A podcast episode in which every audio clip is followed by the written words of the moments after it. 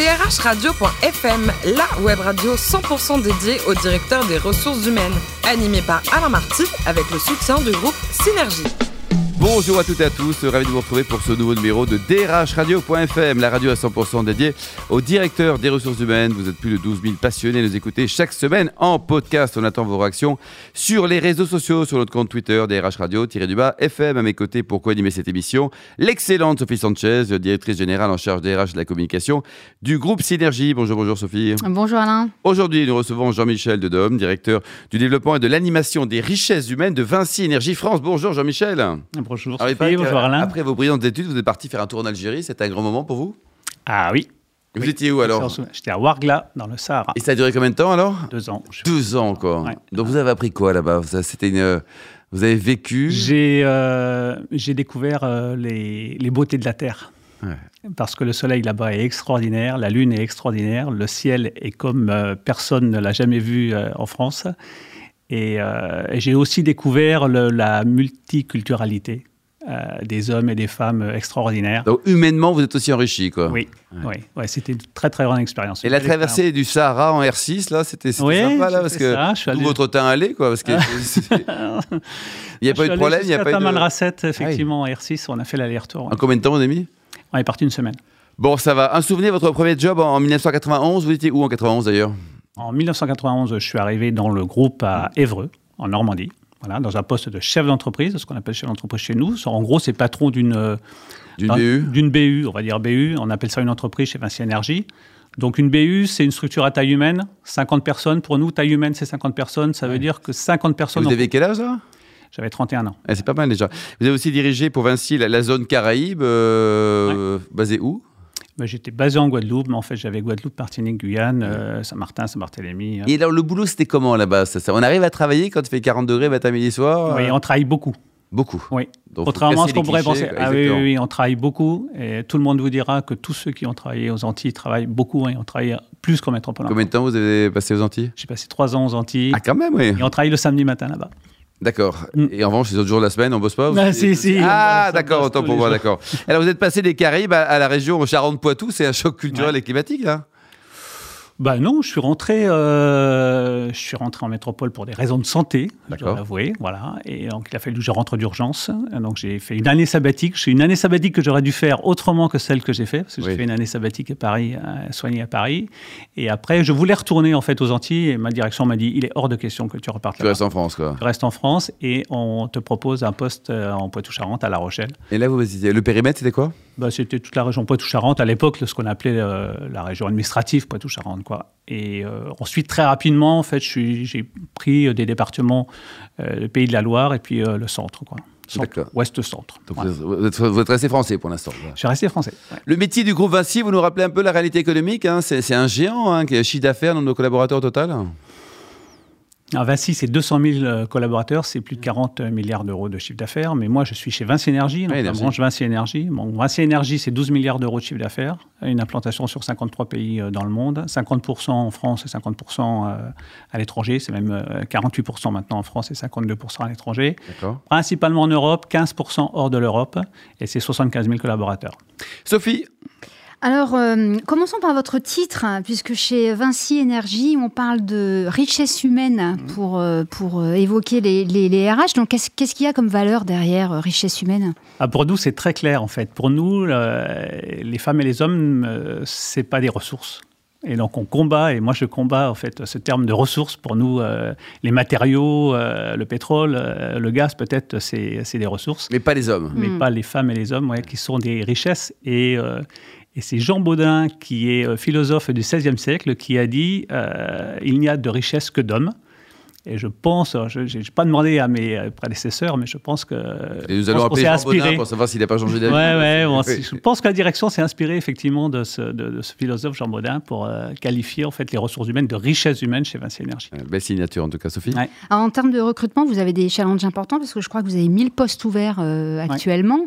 Et j'ose même pas imaginer les difficultés que vous devez avoir à recruter dans votre secteur d'activité. Oui, c'est très difficile aujourd'hui. C'est vraiment notre, euh, notre challenge aujourd'hui, c'est d'embaucher. Nous avons embauché plus de 4000 personnes cette année en France. et plus de 9000 sur, euh, sur l'ensemble euh, du monde. Plus de 4000 personnes en France. euh, et euh, aujourd'hui, nous avons 1000 postes ouverts et nous avons vraiment des, des- des vraies difficultés, en fait, quoi. à trouver, euh, effectivement. Qu'est-ce euh, qu'il faudrait faire pour changer les choses, Jean-Michel? Ce qu'il faudrait faire, nous, ce qu'on est en train de mettre en place, en fait, c'est euh, des écoles de formation interne. Nous avons une académie euh, qui tourne bien, mais maintenant, nous allons plus loin que l'académie. L'académie était principalement tournée sur des postes de management, de comportement et de, de- d'acculturation en fait euh, à, à l'entreprise. Nous allons plus loin. Nous avons- sommes en train de créer des instituts. Et ces instituts, en fait, ce sont euh, des, euh, des structures pour apprendre le métier, le métier euh, de technicien, le métier de monteur dans, euh, dans nos techniques. Parce que nous ne trouvons pas effectivement euh, nos talents en fait sur le marché actuel. Quoi. Sophie Et ces difficultés, elles touchent euh, les, les ouvriers ou, ou- ou d'autres toutes, les catégories, toutes les catégories. toutes hein. les catégories sociales euh, professionnelles sont, sont, sont touchées, euh, principalement nos moteurs, parce que les métiers deviennent de plus en plus techniques et les techniques en fait évoluent de plus en plus rapidement. Donc quelqu'un qui un jour sait, euh, maîtrise une technologie, deux ans après cette technologie elle a évolué, et donc cette personne-là, si on ne l'a pas accompagnée, si on ne l'a pas fait évoluer, en fait cette personne-là ne sait plus mettre en place cette nouvelle techni- technologie. Donc il nous faut en permanence accompagner euh, ces, ces techniciens, ces monteurs, euh, pour être toujours, euh, pour pouvoir mettre en place les technologies que le client, que nos clients et puis que le monde aujourd'hui met à disposition. Quoi. Et comment vous expliquez ces, ces- ces difficultés C'est quoi? C'est un désintérêt de, de- des candidats pour, pour votre secteur C'est Alors, c'est vrai que le monde du TP, euh, globalement, n'est pas attractif. C'est euh, quelque chose euh, sur lequel nous travaillons avec la profession.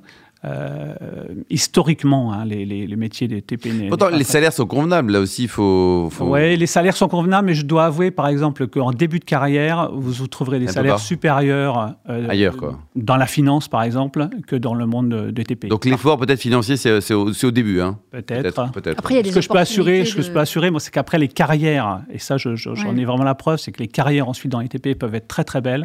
Ouais, Elles sont surtout beaucoup plus ouvertes, je pense, que dans d'autres milieux tels que le milieu de la finance. Je parle de celui-là parce que je le connais un petit peu. quoi. Sophie Mm, oui, il y a- il y, a certainement beaucoup d'opportunités, enfin, Mm. vu la taille du, du groupe euh, et donc euh, de l'attractivité. Il y a beaucoup d'opportunités de parcours euh, et de carrière euh, dans le groupe. J'en suis la preuve d'ailleurs. Euh, J'ai fait euh, effectivement toute euh, ma carrière dans ce groupe. Euh, il y a beaucoup d'opportunités parce que le groupe est grand, parce que, c'est, parce que le groupe est large euh, et, euh, et donc il y a énormément de possibilités euh, d'évoluer dans différentes activités d'ailleurs du groupe. Pas que le Vinci Énergie chez Vinci. Quoi. Alors, pour élargir vos, vos actions de, de, de- de sourcing, vous, vous entreprenez des parrainages. Euh, Il y en a un que vous avez réalisé avec l'école d'ingénieurs ESTP de Paris Hum, pour sommes- faire découvrir euh, vos métiers. Vous êtes satisfait de, de ces opérations? Oui, on a mis en place ça. Enfin, moi, ça fait cinq ans que j'occupe ce, ce poste de DRH. Euh, Directeur des richesses, attention, hein, Jean-Michel, pas de blague. hein. Oui, exactement. Euh, de l'animation et du développement hein, des richesses humaines. Euh, Aujourd'hui, on, fait, on, on met en place des partenariats avec, avec les écoles et des partenariats dans la durée. C'est-à-dire, on accompagne en fait des promotions pendant trois ans. C'est-à-dire, que quand les jeunes rentrent en école d'ingénieur, ils ont un parcours de trois ans à faire. On les prend, on est parrain de la promo et on les accompagne pendant trois ans. Donc là, cette année, on est parrain de l'ESTP, qui est l'école spéciale des travaux publics. Euh, donc c'est 1000 jeunes, hein, c'est une promo de 1000 jeunes, donc on accompagne 1000 jeunes, donc on est, on est proche d'eux, on, les, on, leur fait découvrir le groupe, on, le fait on leur fait découvrir notre culture, qui est une culture bien particulière, qui n'est pas, nous ne sommes pas euh, tous pareils en fait dans le monde du TP, et on essaye justement euh, de les attirer. Moi, pour moi, embaucher, c'est, y a, enfin embaucher. Euh, notre challenge en fait, c'est d'attirer, de conquérir, d'embaucher et de fidéliser. Attirer, il faut d'abord que les jeunes aient envie de venir chez nous.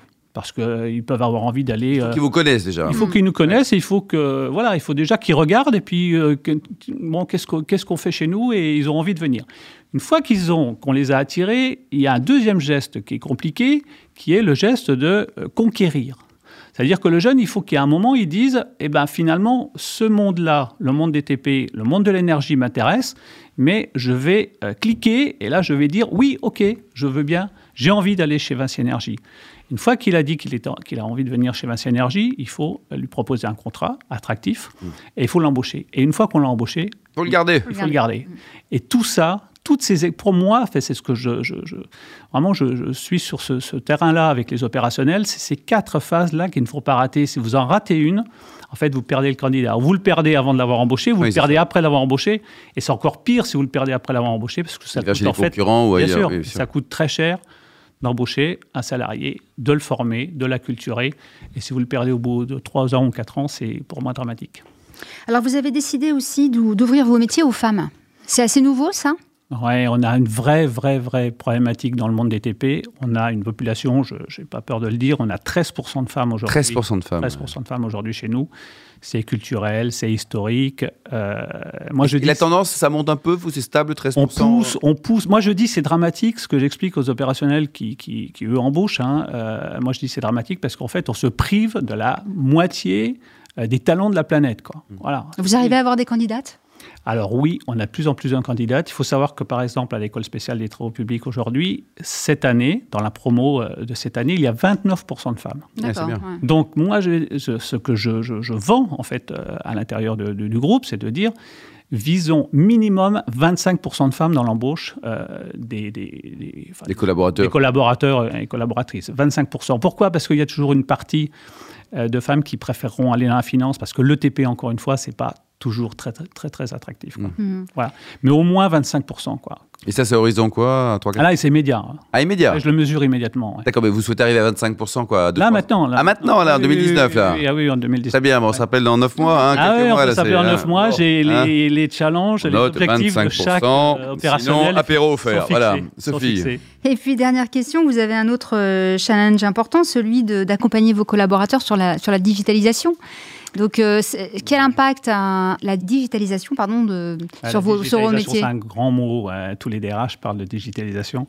Euh, on est quand même tous un peu impactés par le sujet. Oui, on est tous, tous concernés, tous impactés. Et là où je, moi, je, suis très, très vigilant, j'essaye de, de euh, d'assister en fait, c'est d'éviter ce que un jour Chirac avait appelé la fracture sociale, mais là c'est la fracture numérique. Jean Baudin, Jacques Chirac, Jean ouais, la fracture numérique, elle, elle, est, elle, est, elle, est, effectivement dangereuse, euh, notamment avec les équipes de terrain. Quoi.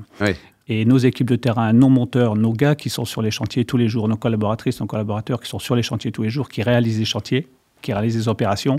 Il faut faire attention, euh, euh, il faut les accompagner parce qu'il y a un vrai travail aussi d'accompagnement mmh.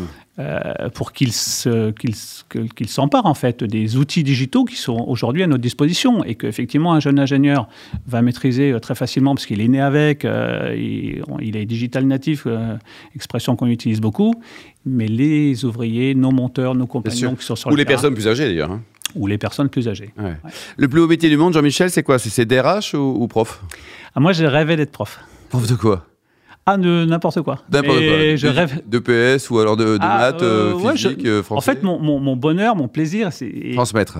C'est voilà, faire grandir.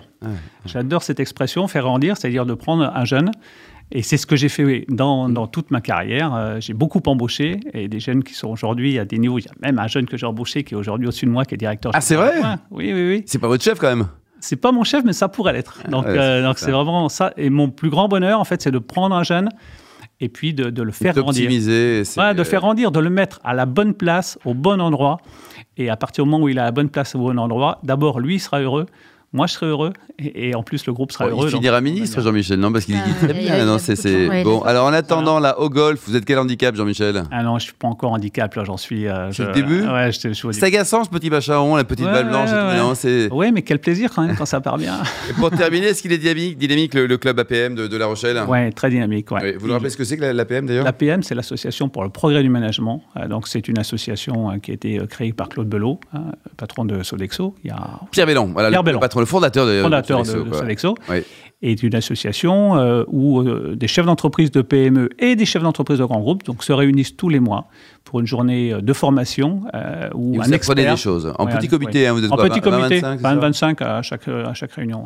Bon, bravo, ne change rien. Jean-Michel, merci. Sophie, merci. Tous nos podcasts actualités sont disponibles sur nos comptes Twitter, LinkedIn et RH Radio, du bas FM. On se retrouve jeudi prochain à 14h précise avec un nouvel invité drhradio.fm vous a été présenté par Alain Marty avec le soutien du groupe Synergie.